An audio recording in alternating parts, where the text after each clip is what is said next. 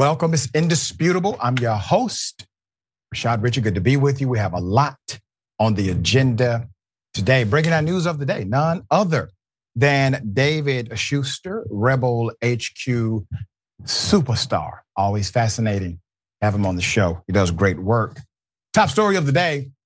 Well, look at there. Mr. Axelrod has now suggested that Biden should not run for president. Put up the tweet for mass. I will give you some background. He says, and I quote, only Joe Biden can make this decision. If he continues to run, he will be the nominee of the Democratic Party. What he needs to decide is whether that is wise, whether it's in his best interest or the country. Um, now, the reason why David Axelrod is saying this is because, well, many people are saying it, including the majority of Democratic voters, are saying that he's not really the guy they would like to see run again. But that was the sentiment before. In a head to head matchup with Donald Trump, those individuals turned into supporters. That happened during the last election cycle.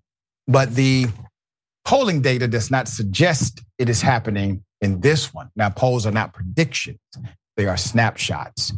Uh, here's Donald Trump's latest. The latest morning consult poll has us far ahead. We're at 59%, and the others are at like 12. One is at 12. I think that's DeSanctimonious, but he's rapidly being caught by Ramaswamy, who's good. No, no, Christie's he's eating right now. He can't be bothered.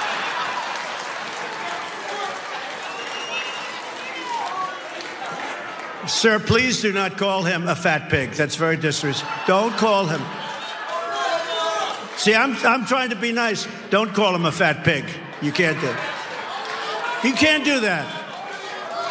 So now, because you're not allowed to do that, and therefore uh, we're not going to do it, okay? We want to be very civil, right?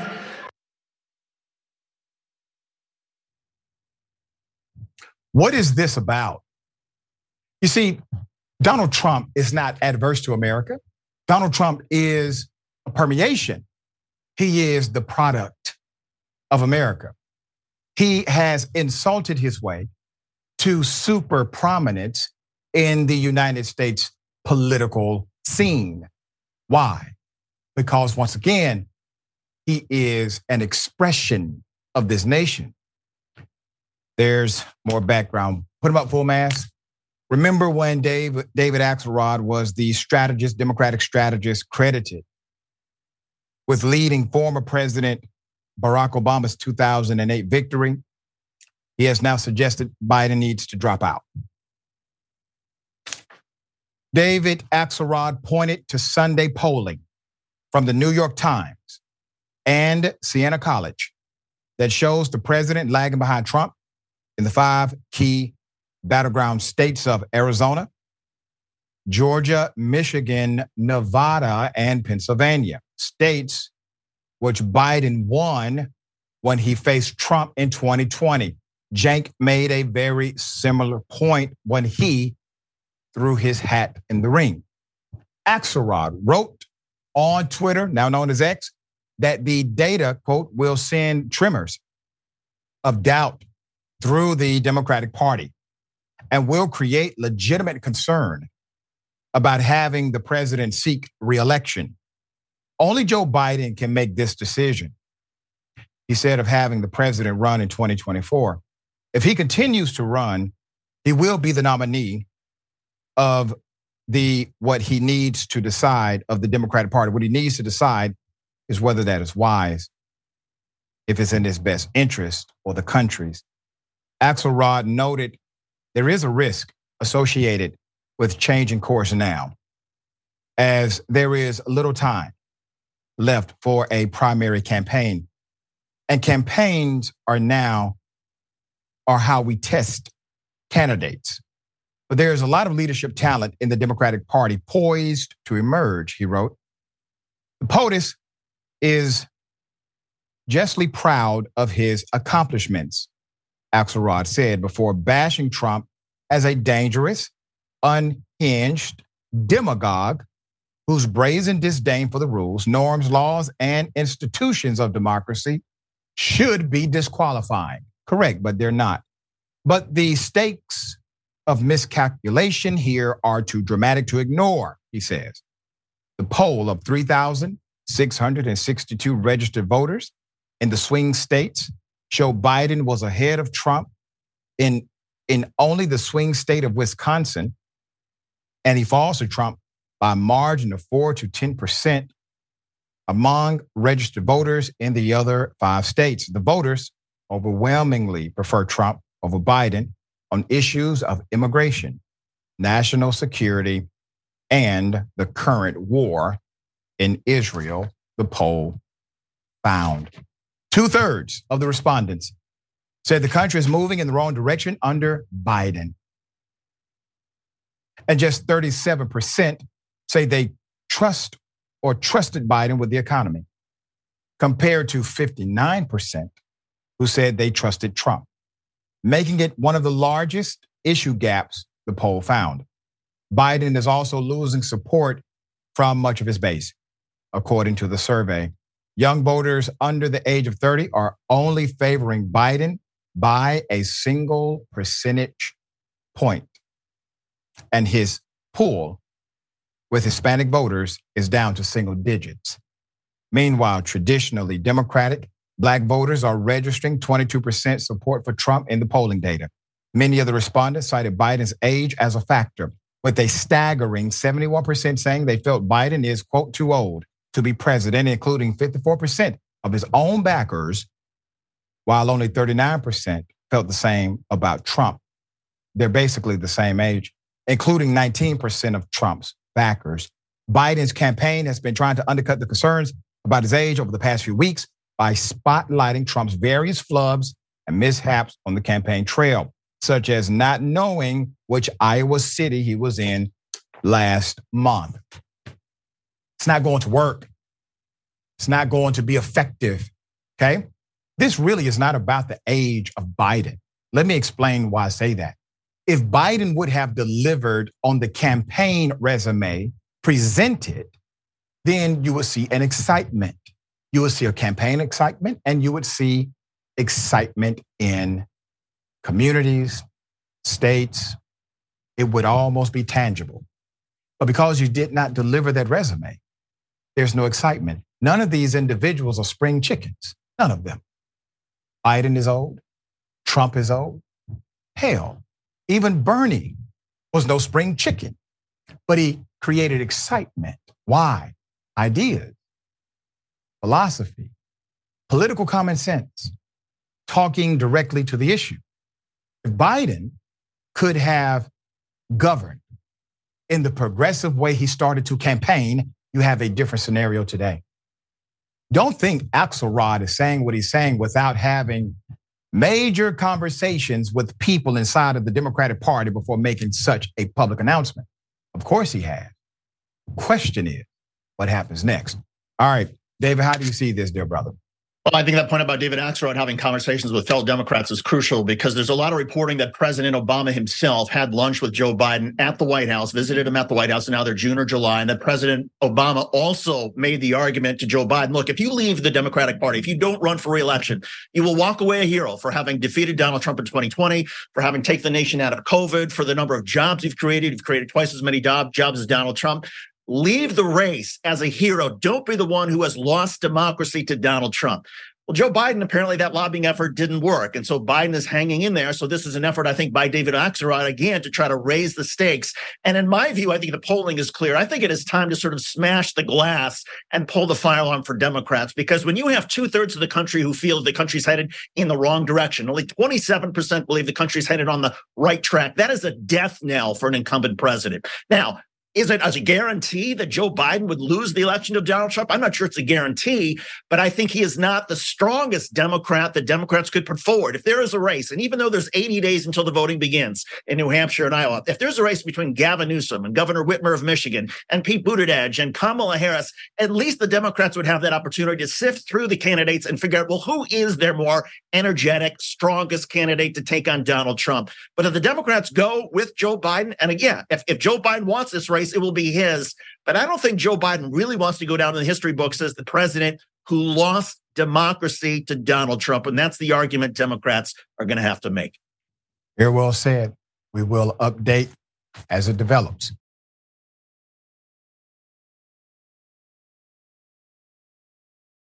All right. Once again, there's a cop. He decides to become violent. He has been charged. Here's the video.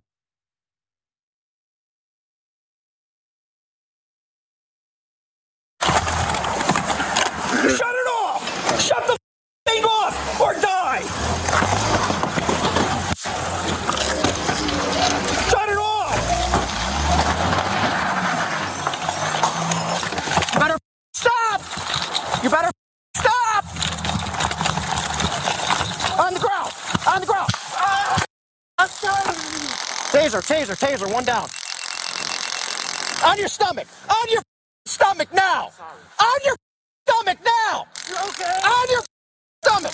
How many times did I tell you? I'm done. I'm done, sir.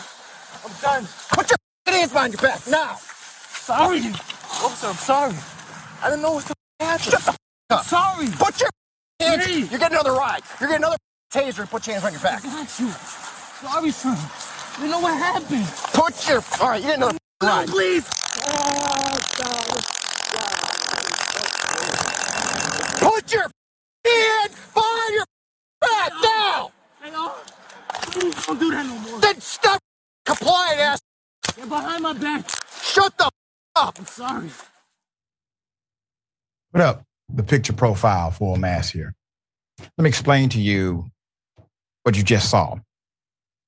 Officer Nicholas Kihos has been charged with cruelty. He has been arrested and charged with third degree assault for cruelty against a human being on Monday after Naugatuck Police Department released a body cam video showing an October 14th incident in which the officer deployed his taser several times on a 33 year old named Jarrell Day, who police say has been arrested for stealing um, $200 worth of beer. The six minute, 43 second body cam video shows the moment Kihas and fellow officer John Williams first encountered Day in his car with multiple cases of beer. As Williams attempted to open the passenger door, Day drove off. Officer Kihas pursued Day's vehicle, ultimately catching up to him when Day crashed into a pole. Kihas got out of his vehicle and started running after Day, yelling, Better blank stop, as he drew his taser and fired at Day. So Kihas told Day, get on his stomach. You saw this part. Activated the taser again as Day rolled to his stomach and said, Officer, I'm sorry. I don't know what the blank happened. Kihas put his hand on Day's face as he grabbed his hands and placed them behind Day's back. Now, put up this picture. I want to show you profile here. They continued to plead with the officer before the officer said, You're getting another ride.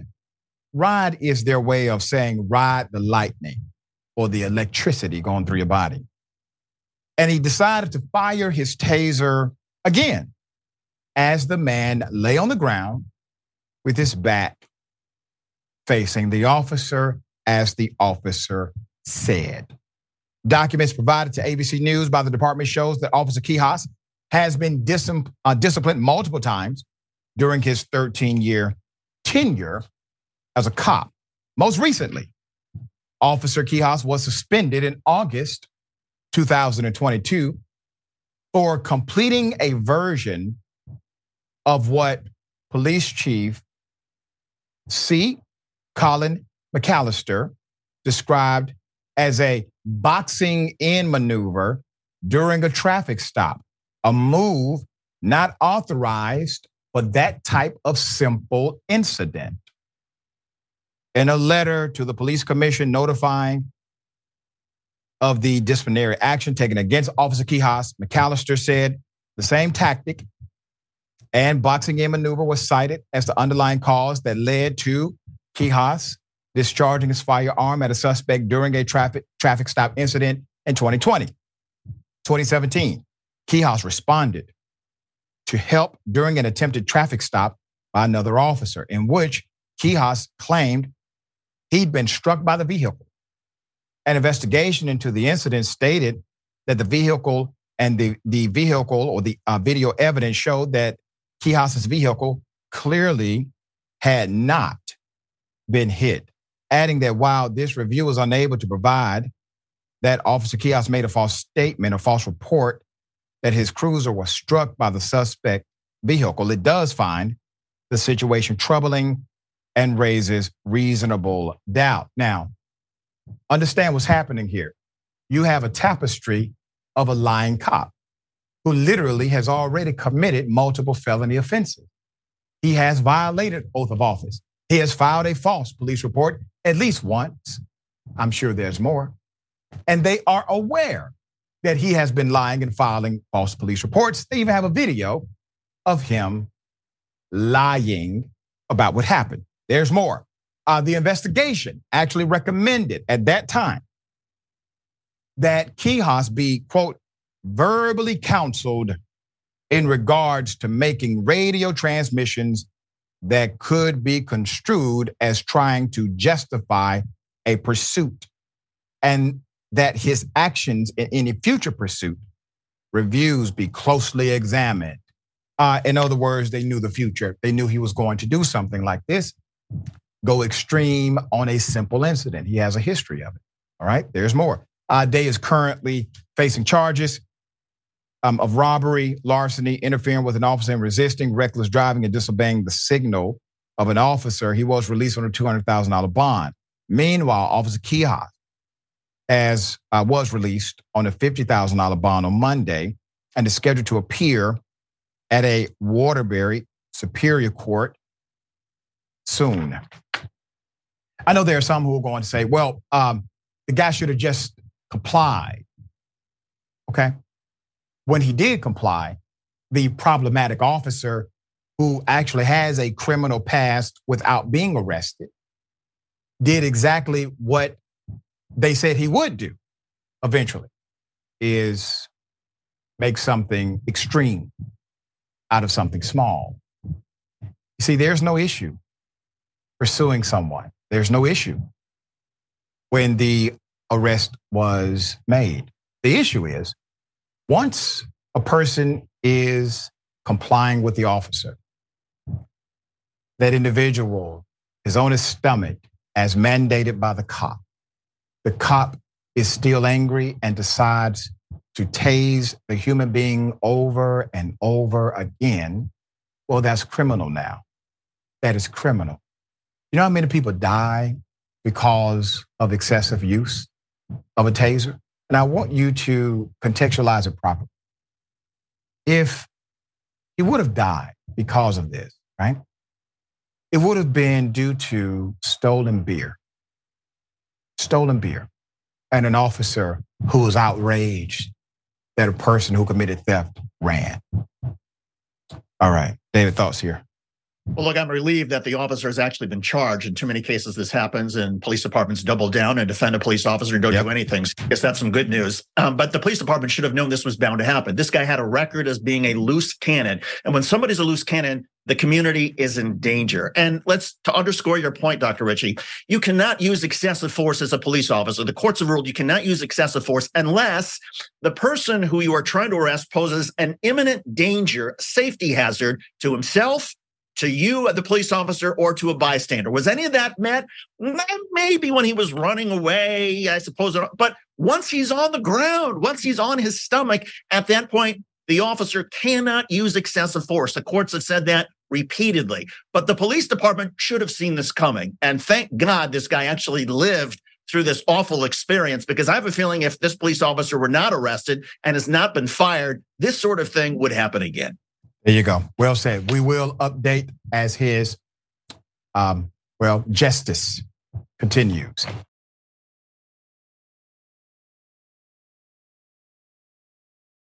All right. Hell of a thing. A bus driver loses it, attacks a student on the bus. Put up the picture full mask. Hell of a thing. Hell of a thing. A Louisiana school bus driver, his name is Miles Jenkins. He has been released on bond after an incident in which he decided to assault a student during his route on Monday, October 30th. Video recorded by another student captures the bus driver slapping and choking the young male student. Jenkins is now facing charges um, of only simple battery, should be more. A driver for first student, the school bus contractor hired by Jefferson Parish Schools, Jenkins is seen pushing the, Mer- the Marrero middle school student after the child attempts to leave his seat on the bus. Okay. Jenkins then decides to slap the child across the face before the child fights back and pushes the bus driver. Uh, now, at this point, you see the other pictures.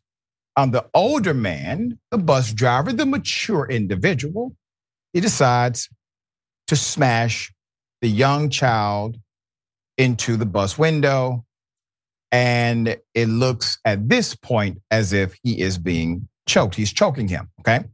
A voice off screen yells for Jenkins to get off him, but he does not until a bit later, right? This is at this point, obviously, a full abuse situation, in my opinion. The boy's father reported the incident to the authorities.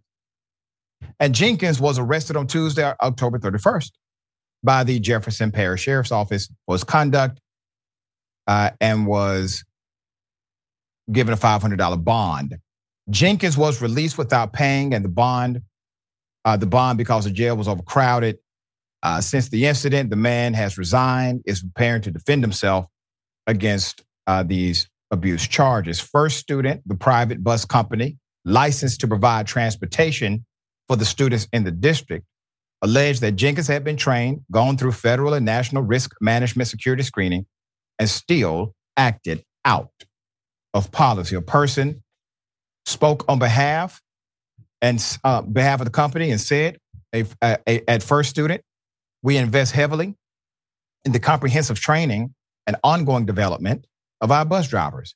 They receive an average of 40 hours of training before operating a bus which is more than double the federal requirement.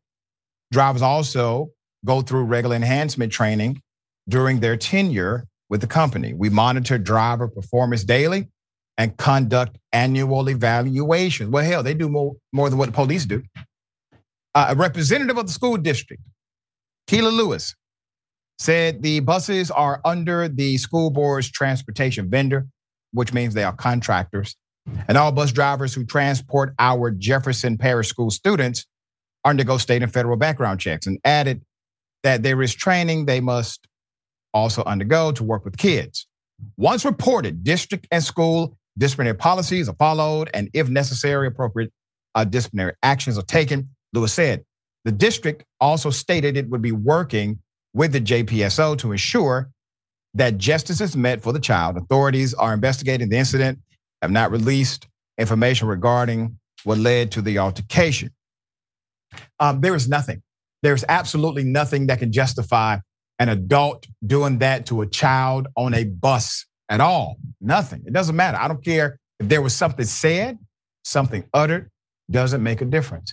And when you look at the video, it is clear the bus driver, well, he is the physical aggressor. He is the example. He is the adult. He is the leader. Um, this has, in my opinion, very little to do with training. Uh, for the most part, bus drivers, and I've had some great bus drivers. Um, bus drivers are really cool. They connect, they talk. Sometimes they're even funny. Uh, but this is abuse, period. And for him to go this extreme to literally looking as if he's attempting to choke the life out of a baby. All right. Um, should have been arrested on the spot same day. The father had to actually file charges or go to the um, magistrate to get these charges done. David, thoughts here? I've got two kids, a six year old and 10 year old, who ride the bus to school every day and ride yep. at home. And I know full well just how crazy and overwhelming the energy and the screaming on a school bus can be. And I sympathize with bus drivers who feel like things are out of control. But the fact is, there is a remedy for school bus drivers if somebody does misbehave. There is a reporting mechanism in every school district in the country. There are video cameras. There's all sorts of ways that school bus drivers, if they're dealing with a student who's misbehaving, can actually go through the proper channels to have that student either suspended or disciplined. For a school bus driver to take this into his or her own hands is simply outrageous. And I think it gets to your point, Dr. Richey. This guy was not, should have never been a school bus driver to begin with. He should never be around children. This guy has got some clear emotional, psychological problems. And the fact that he's been around children for as long as he has uh, is is frightening. And and think about those kids who were on that bus who had to witness that awful experience. I hear from my kids all the time if the school bus driver is mean to them and how much that disturbs them. Imagine how much more disturbed the other children are going to be, and this kid is going to be for decades, for years, because this bus driver decided that he couldn't he couldn't control things. Uh, there's there are victims here, and it's not just the man who lost control. It's also the young man, the child that he attacked, and also the other kids who were on that bus. Yeah, and you know, bus drivers have a lot of authority. If they say, "Listen, uh, this kid is suspended from my bus route," uh, that's pretty absolute. I, have never really seen a bus driver be over um, written on that particular uh, directive. So, if it was a problem, uh, he could have simply made the order happen and said, "This particular kid cannot ride on my bus again." If there was a problem to that extreme. All right, we got more on the other side. It's indisputable. Stick and stay.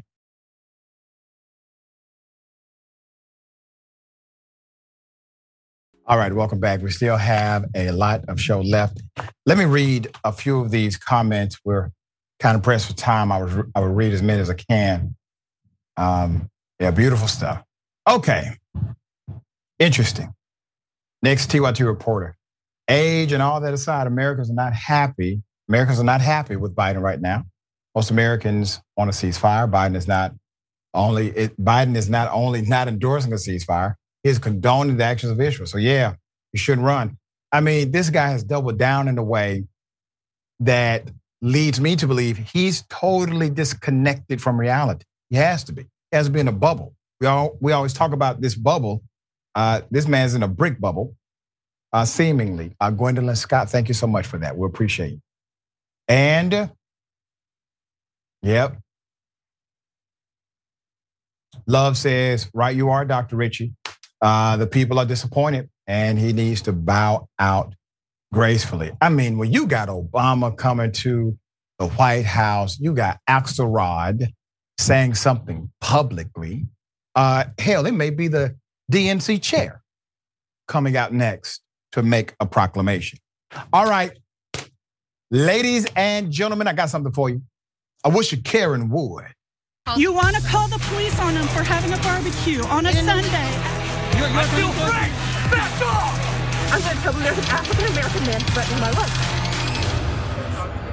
No, he's taking my picture. And I just, I just want to know how come you, you, you keep opening? Here? You live here? Only for eight years now. I've only had this conversation with you five times. Yes, and you keep opening. Five times in eight years, I've had this conversation with you Opening and closing the gates and you're not supposed to. Why are they closed?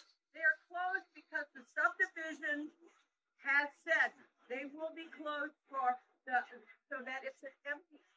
And did you go to the meeting? That did you go hey, to the subdivision meeting? You just answered the question. So why are you stopping me and asking me why I'm opening and closing the gates? Because I want to know okay. why you just You just said why. You, you just said why. You just said why.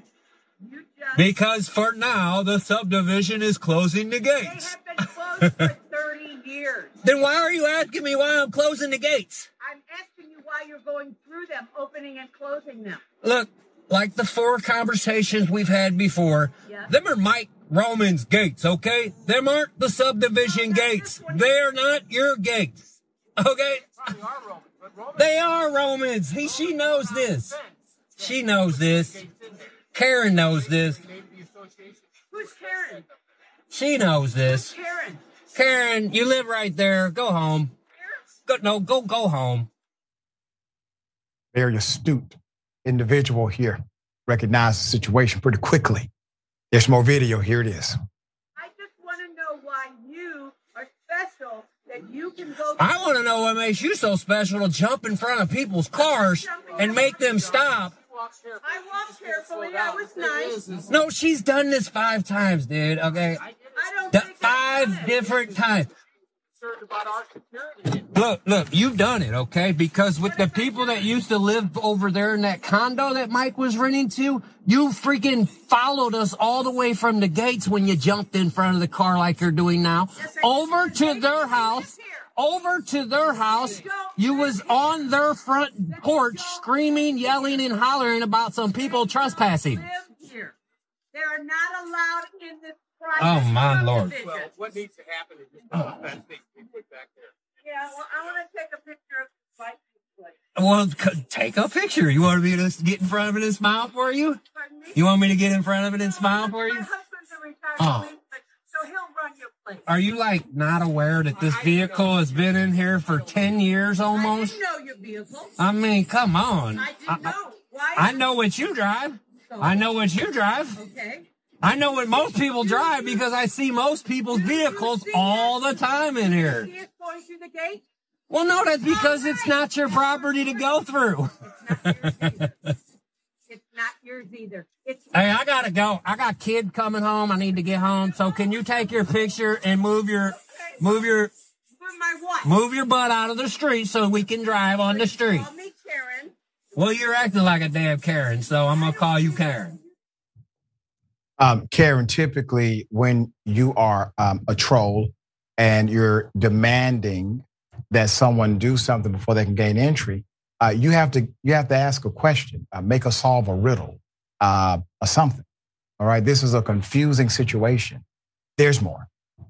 I am. No, thing is, is I don't even know what that carrot thing is. I had just read something the other It's day. like a about- being a bitch. Jan, just come on over. It's- Take a picture of him. Let him go. Huh? Are you the renter? Why didn't you do this eight years ago? Oh, you're the renter. Oh, now you know finally. Take your picture and get the hell out the way because now you know I live in here. Thank you. No, you rent.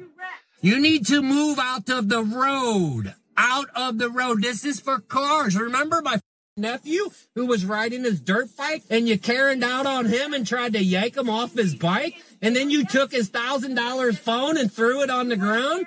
Do you remember that too? Because I remember that about your crazy ass too. Let me guess, he did that on his own and decided he wanted to blame you. I got it. I'm gonna call the police and have them Call right now. take your ass to your home so you can take your med and and go on about your day and leave people alone. I would Is your not son in permanently jail want to yet? live with people Is like your you. son in jail I yet? got the option to get the hell out of here, and it's gonna happen. I mean, um, um, there's actually one more video. I feel sorry for people who please own out. homes in here Please that have to out. live with you.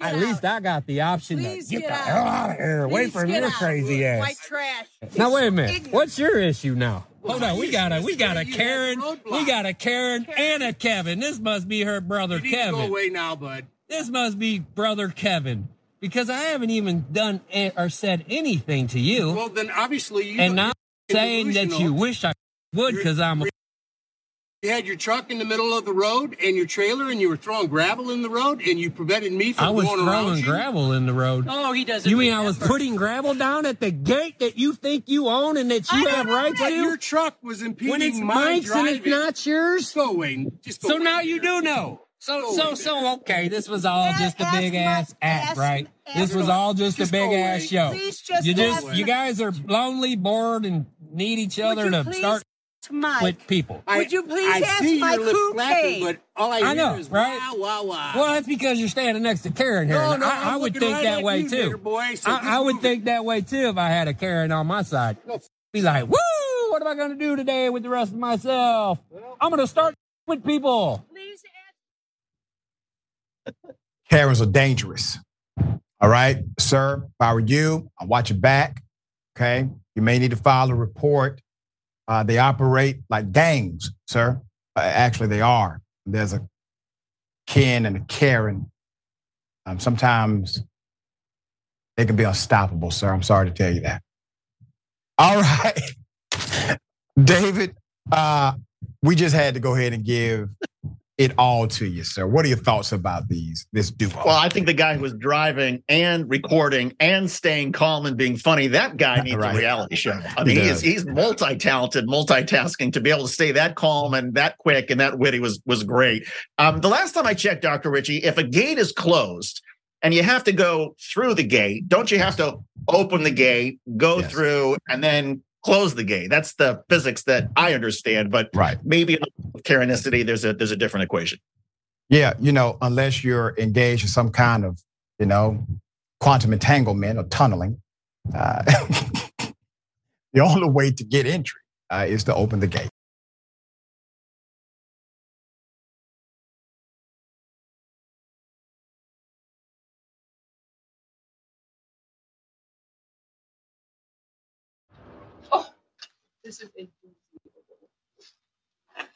Don't take the whole thing. Don't take the whole thing. Thanks.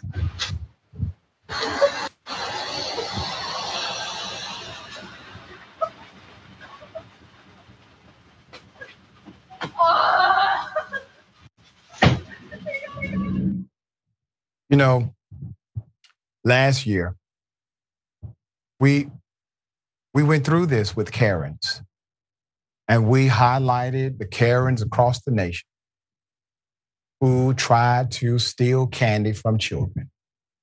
We highlighted the Karens who tried to take everything.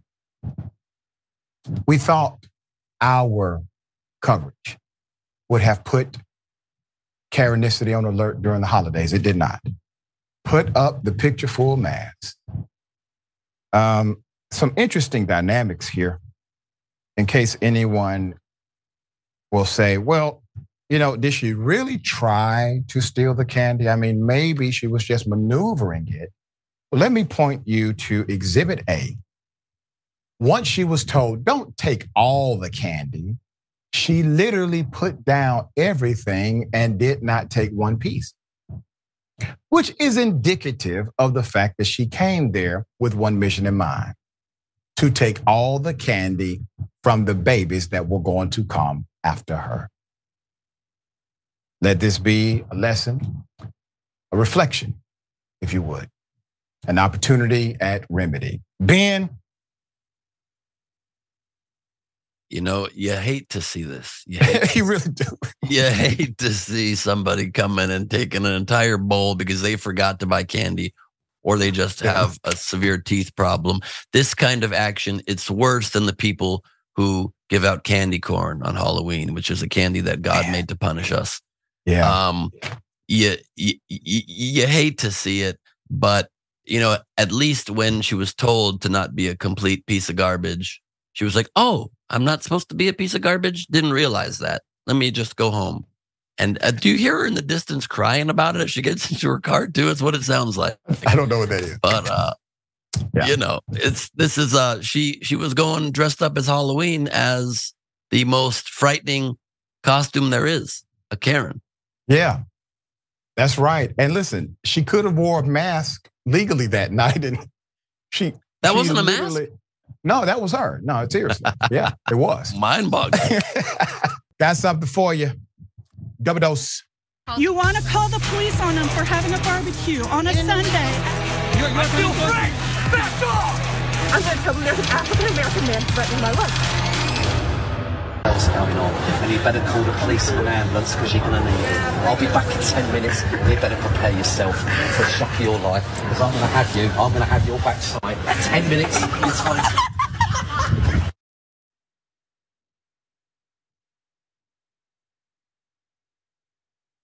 That has to be the nicest gangster ever.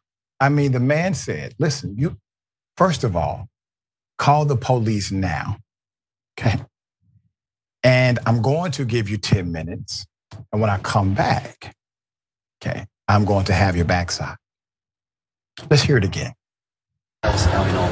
And you better call the police and an ambulance because you're going to need it. I'll be back in 10 minutes. You better prepare yourself for a shock of your life because I'm going to have you. I'm going to have your backside. 10 minutes. I mean, that's kind of scary when you think about it. David, would you have been just a little bit like, wait a minute, hold on, this guy's acting way too nice well, first of all, if I was in West London, I would automatically assume that things are a little bit cuckoo, a little bit haywire. There. I mean, there's the British sense of humor. People are exceptionally polite. Sometimes they are understated in how they say things. So I, I get all of that. But even so, if your argument is, oh, I'm just going to try to scare these people that I just had this altercation, why would you give them 10 minutes? Why would you give them the warning? Why not just say, you're going to call the police right now because the police don't get here in the next two minutes. I'm going to bloody your face or whatever, whatever he's going to do. Uh, I don't get the whole sort of walking away and then coming back, but I, I don't get a lot of things about our, our dear friends in the UK. So so it yeah. goes. I think he was just a nice guy. yeah. All right. We got more on the other side.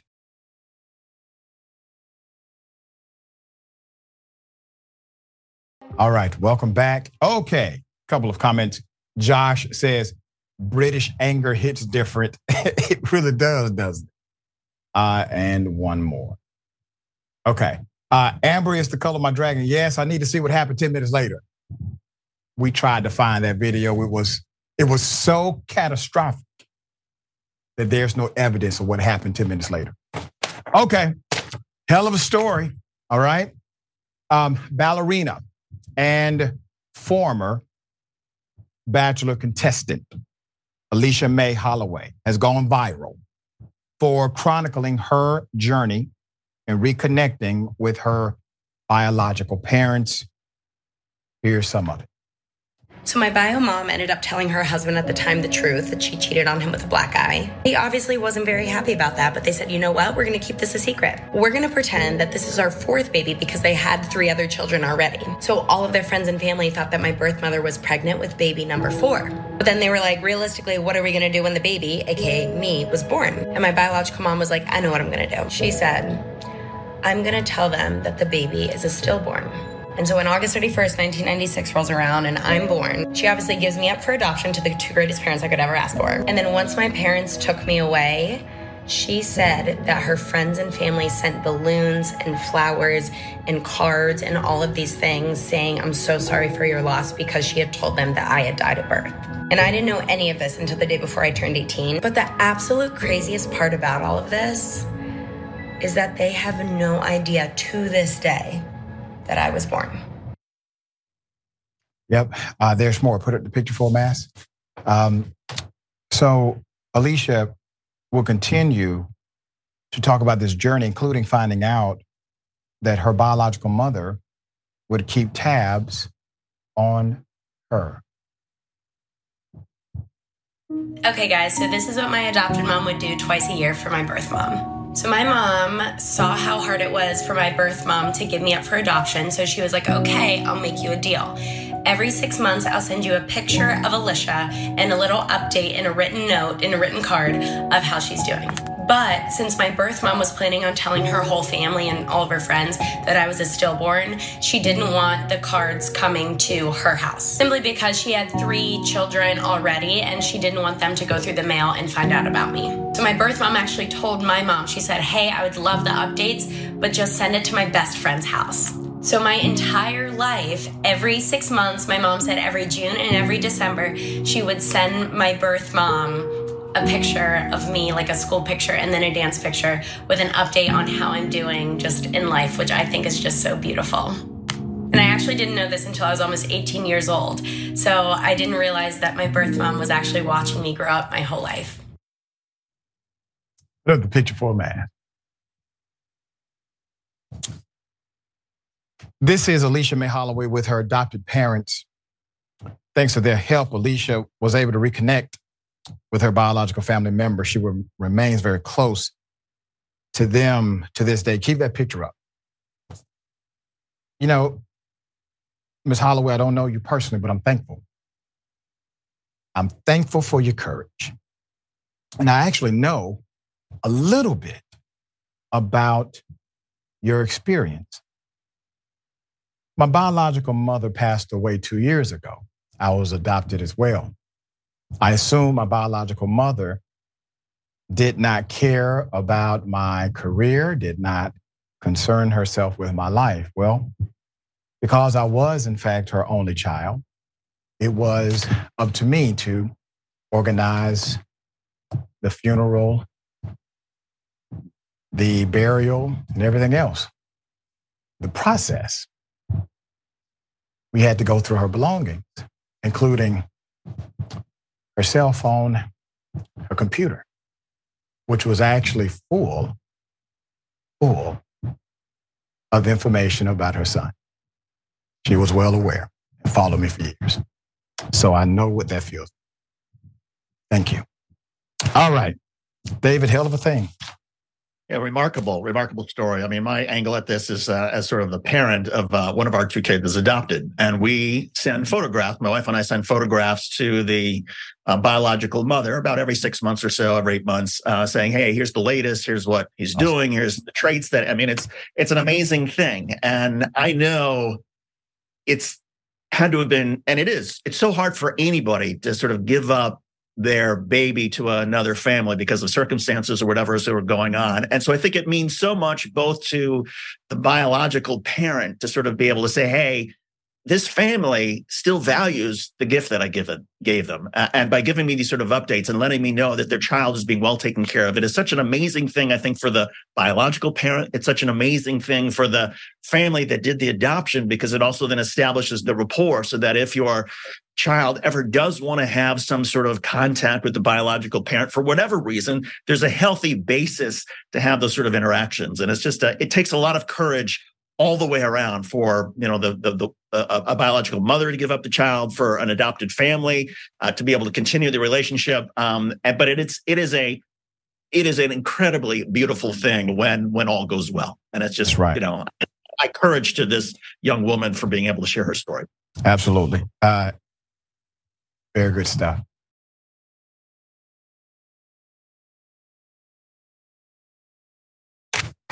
um what can I say? Consequences, repercussions.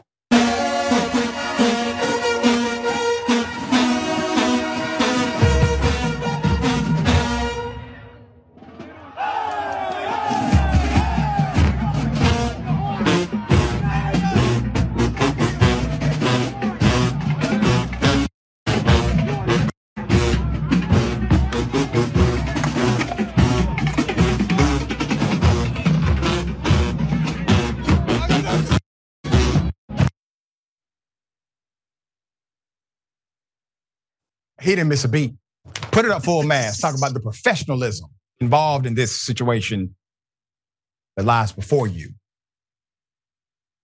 A man was harassing a tuba player. Now, damn it, if you're going to harass somebody in the band, that's the wrong one. According to the New York Post, the video taken from the stands during Saturday's game between Texas Southern and Jackson State shows the college's the college band's tuba player bouncing along to the music while a fan starts yelling at him. A Jackson State fan can be seen in the footage aggressively yelling at the tuba player who is attempting to continue playing with the band. Seeming to have had enough of the outburst, the Texas Southern tuba player says something to the man before swiftly uh, punching him in, uh, four times in the face. I mean, it was swift. Uh, it's unclear whether the heckler who stumbled back several feet in the stand sustained any injuries from the scuffle. Uh, it's also unclear whether police responded to the incident or if any action has uh, been taken against the band. Uh, but what is clear is that he will never approach a tuba player like that in his natural life. Now that's clear. Okay. I think it's amazing that the guy never broke um, his profession. Like he literally kept playing as if he didn't just have to do that. Uh, David, I give this guy 10 for professionalism here. Oh, absolutely. And I, I, as a former brass player, I'm I mm. always say, you know, if you're going to mess with anybody in a marching band, go for the piccolo or the flute player. Don't go with the uh, the tuba or the trombone is for sure with the long sled that they have. Who would want to mess with the marching band? That's the other thing that's just so, so, so strange. I get especially in you know college sports and college football and all the rah rah stuff that yeah you know maybe talking smack at the opponents is part of the game. And maybe even talking smack about a marching band for the opponents when they're not playing and they're marching by. But while they're performing while they're playing a song that's when you're going to try to you know mix it up with them. Uh, good for the tuba player to clock him there you go.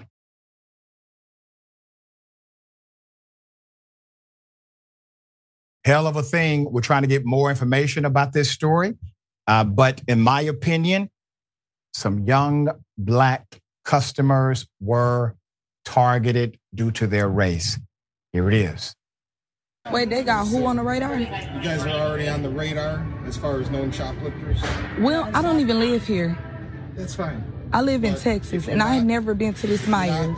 Buying anything, then we're gonna have to ask you to leave. But we got stuff in our hand. Then you guys can go ahead and proceed. But right, you're already on. You're already on the radar.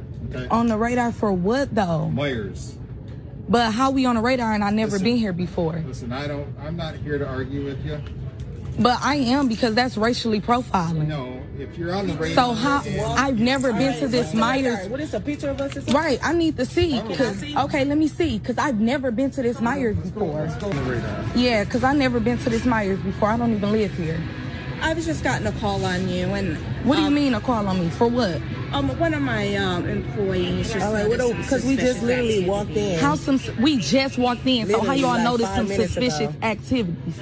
I, I, was just um okay. So we're the employee at? So y'all really stealing be quiet. I'm not gonna argue with y'all neither because I'm definitely gonna sue y'all. This is definitely getting recorded because that's racially profiling. Don't call no police in this bitch, and we ain't, ain't in here put up the picture of the officer. You know, officer, you said they were already on the radar. Typically, that means they have been spotted, observed, committing some act that is possibly illegal. But you know that's not the case, officer so you could not provide any additional information when they stood up for their rights.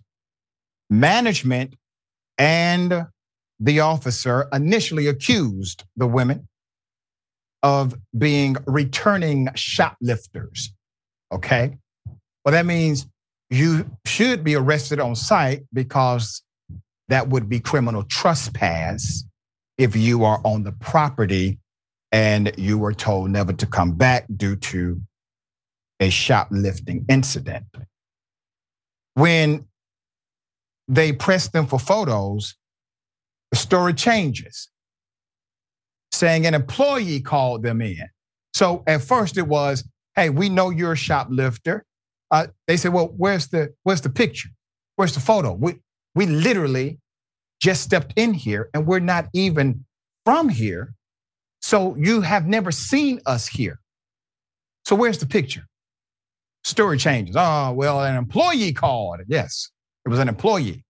Put up the picture full mass again. I want you to notice something, right? So they said an employee called. They're unable to produce the employee who did so. Uh, but you know what he does have in his left hand? He has mace. That is mace. He's ready to mace somebody for what? The officer also keeps, keeps his pepper spray drawn during the majority of the confrontation. So, information about the location of the store is unknown. The names of the individuals involved, unknown. Um, I need more information. If you have information about this incident, tag indisputable, tag me. We want to get to the bottom of it. And I got to say thank you to the heroes who stood up for their rights and demanded respect and recorded it. Thank you. You have done a service to this nation and beyond. David, thoughts? It's racial profiling, clear and simple. And I do hope that somebody comes forward and identifies this police officer because there's no room for racial profiling in our society in 2023. A police officer, if he feels that there's something sort of suspicious going on, there's nothing to stop. There's nothing that prevents a police officer from walking up and saying, Hey, you're in the store. You want to talk to me a little bit? At that point, if a woman or man decides, no, I don't want to talk to you, that is their constitutional right. And a police officer cannot intimidate or threaten them. But police officers have a lot of latitude in terms of how they might do an investigation about how they might try to determine what's really going on. If a police officer is really worth his salt, he will go up, have a pleasant conversation, not escalate. Simply, hey, let's have a little talk if you'd like. I'd like to, you know, I'm trying to protect the safety of the people in the store. But for a police officer to walk up, to racially profile, to have that mace in hand shows that police officer has already made up his mind. And that guy should not be a cop. Very well said. I'm looking forward to the update. Please make sure you contact us. Always a pleasure, dear brother, having you on the show. Tell people how they can follow you, check out your great work. Uh, Dr. Richey, uh, thanks for having me as always. Uh, people can find me uh, on YouTube or Facebook uh, on Rebel HQ. We do videos every day about politics and race relations and police uh, and and all sorts of cult- culture and pop culture, and a lot of great contributors on there who also put videos together. So check us out, Rebel HQ on Facebook or on YouTube. And if you want to follow me on Twitter, I also occasionally tweet about sports at David Shuster. There it is. Thank you, my brother. Always good. Thanks, Dr. Richey. Take care. All right. You too. We got more. The bullpen is next. Stick and stay.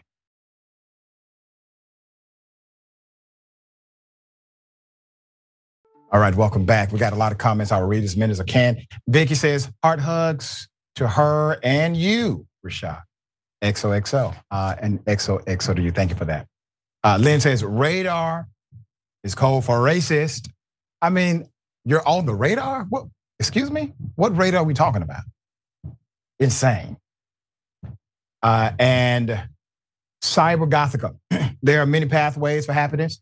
It doesn't need to be the same for everybody. Uh, then that's wisdom. That's right. That's correct. Uh, Josh, thank you for sharing your personal story, Dr. Richey. It's my pleasure. And I'm glad the young lady shared hers.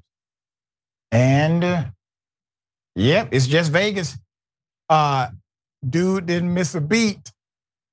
Pun intended. I get that and uh, Octosquidies. Don't F with the tuba player. They are definitely, definitely the one that will wreck your ish and then play your ambulance out with frumpy music on your way out. I play the trombone. All right. Ladies and gentlemen, welcome to the bullpen.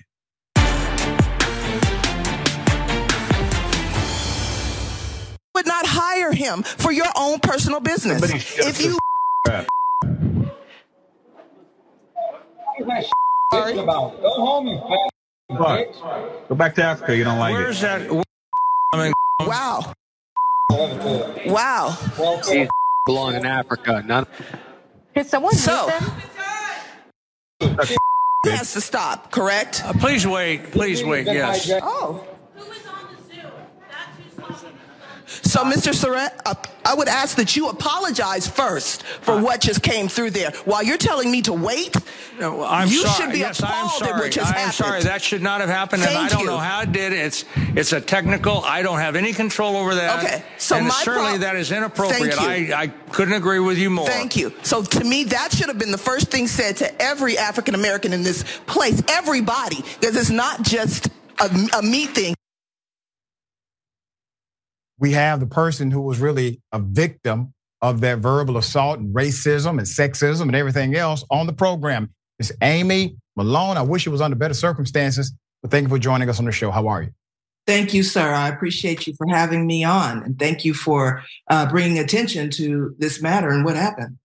It was so extreme, and your point was so well understood immediately because I think this was the mayor pro tem. Am, am I correct? Absolutely, yes, it was. Okay. It was the mayor pro tem. The Mayor mayor, pro was tem. actually on the on Zoom via via Zoom, but it was mayor pro tem that was running the meeting.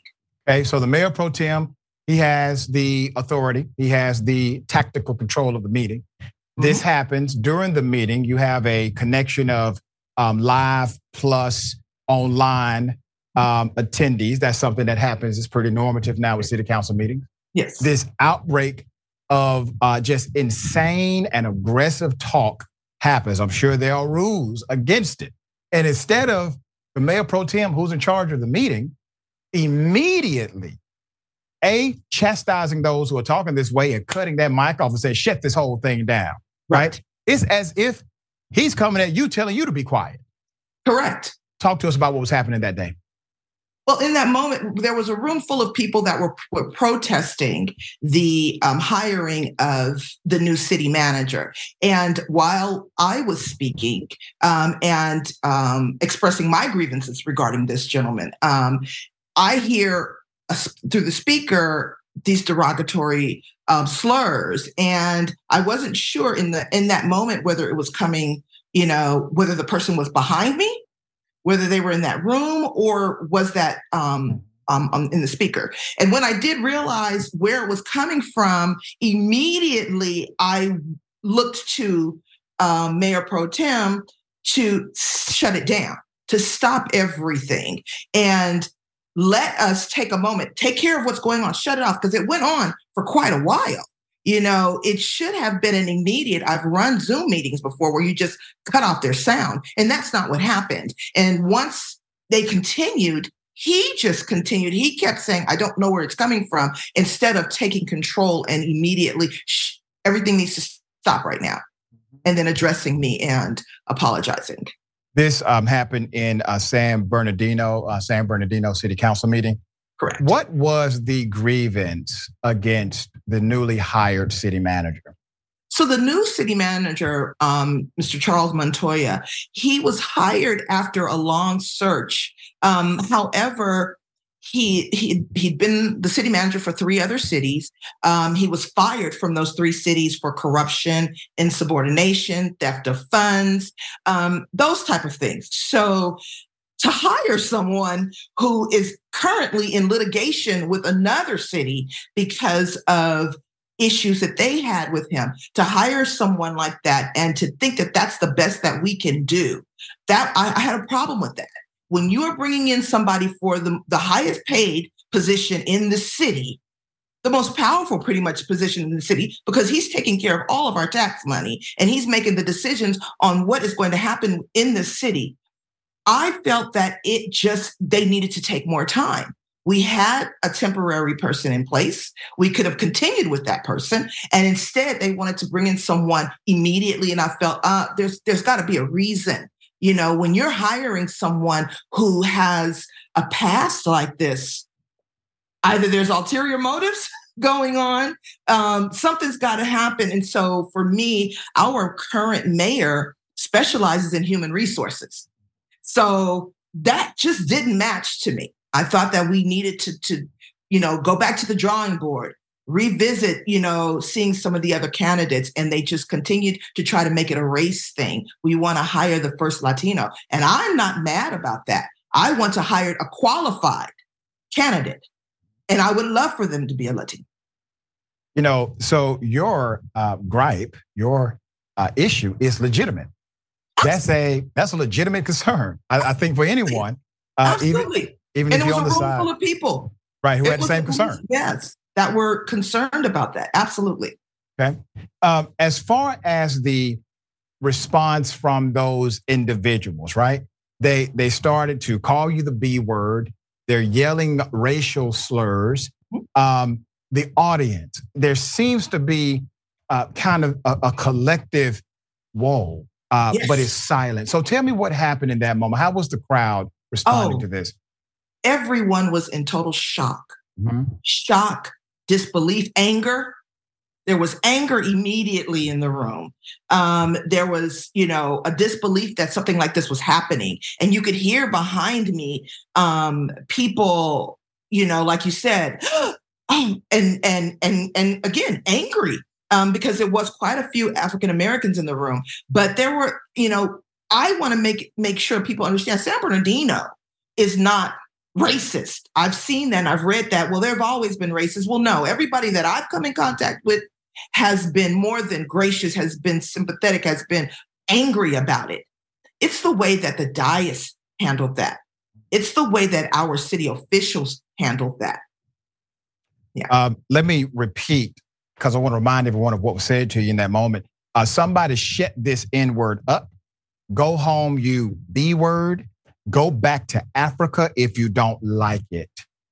Um, obviously, no one knows how they're going to respond in a professional moment and something like that is said to them. I have no idea how I would have reacted. What was going through your mind in the immediacy of those comments? I was I was angry, I was sad. Yeah. It hurt.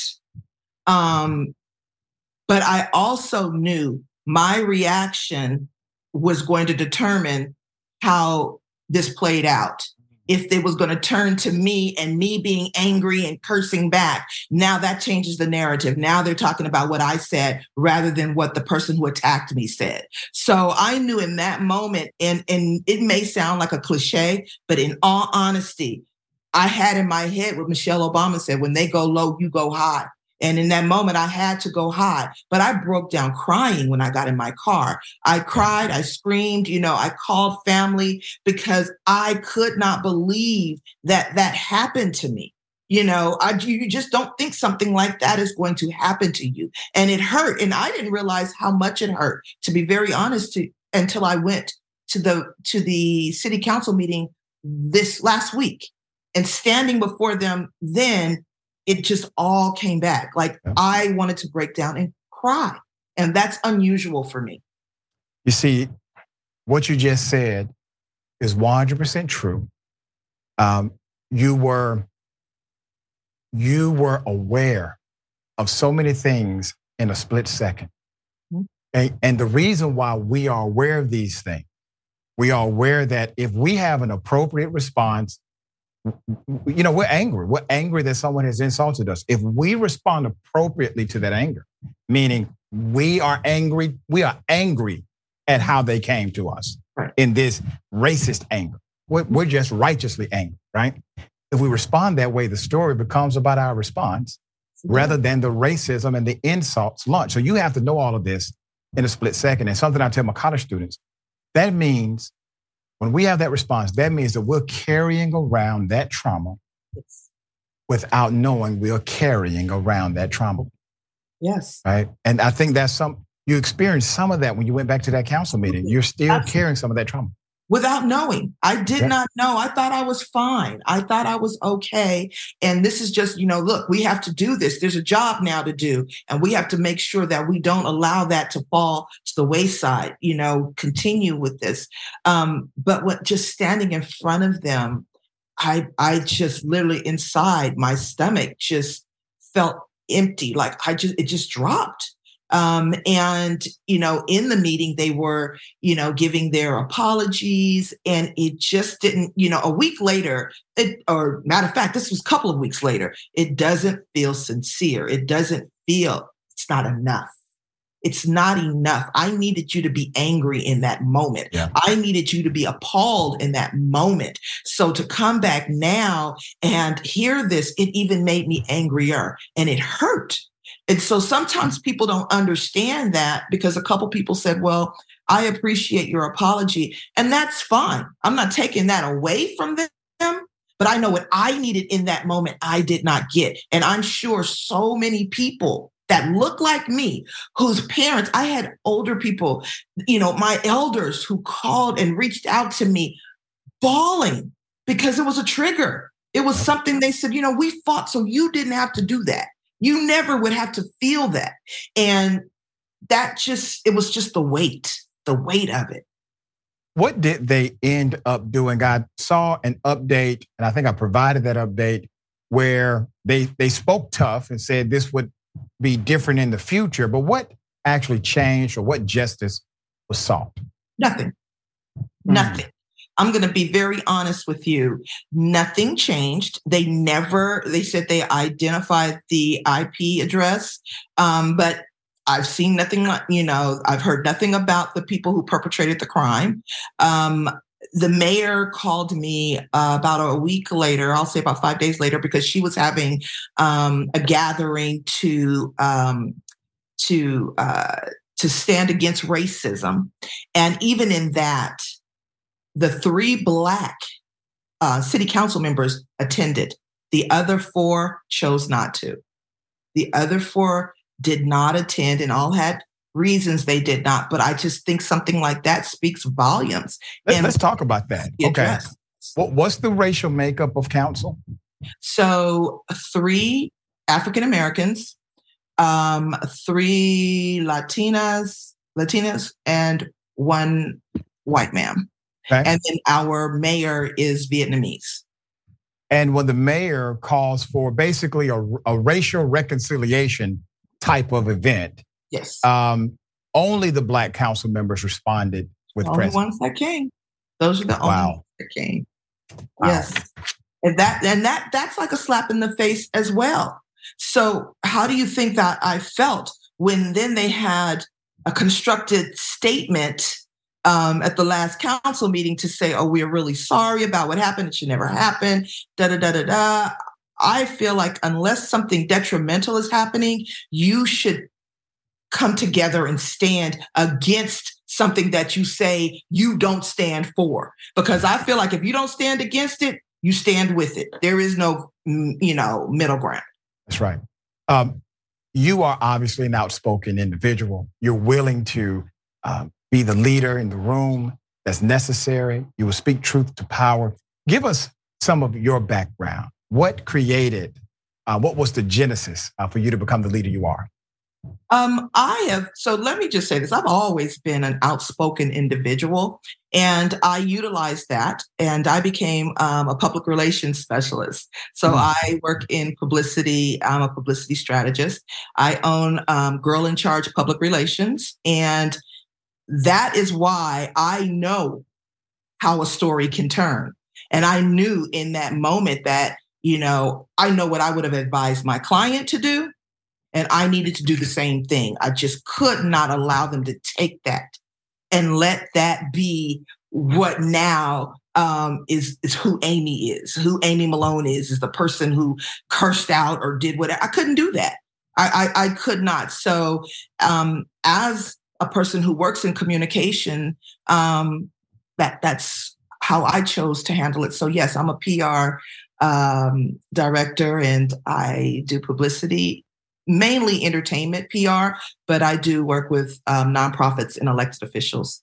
Well, I, I got to tell you this: the way you responded, uh, it was flawless, in my opinion. You you never uh, took any of your response and gave the energy to those who were racist. You went back to the person who was in charge, Thank the you. people who were convening the meeting. That is their responsibility. Take that pressure off of you, put it back on them. That's exactly what you did. Thank you so much. I appreciate hearing you say that. I, I respect you. I respect your opinion. I've been watching you for many, many years. So thank, you. so much. We appreciate you. And um, for those who are watching this interview, and they are they are looking at the scene, they see what's happened, Mhm. but they may be hesitant to step out and become a leader. What would your recommendation to them be? It's your it's your right. It's your right. Don't allow anybody to take from you what people fought so hard for you to have. Your civic right is to go and to speak out and to speak up.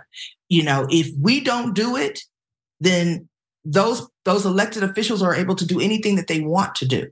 You can't be angry when someone takes control of your life and, and what happens with your money and, and your living situation and they run with it if you keep silent so i would encourage because i know that people like that that got on there and and did all of the verbal attacks and uh, their purpose was to make people scared to speak and to mm. intimidate people and that just can't happen so i tell anybody vocalize your you know your your feelings whatever it is going on if you have a problem with something speak about it talk about it you know and make sure that your voice is heard So well said. Ms. Malone, thank you so much for your time today and thank you for your leadership. i appreciate you thank you for allowing me to join you Absolutely. All right. Remember, take care of yourself, take care of each other, take care of the planet. Remember, the truth is always indisputable.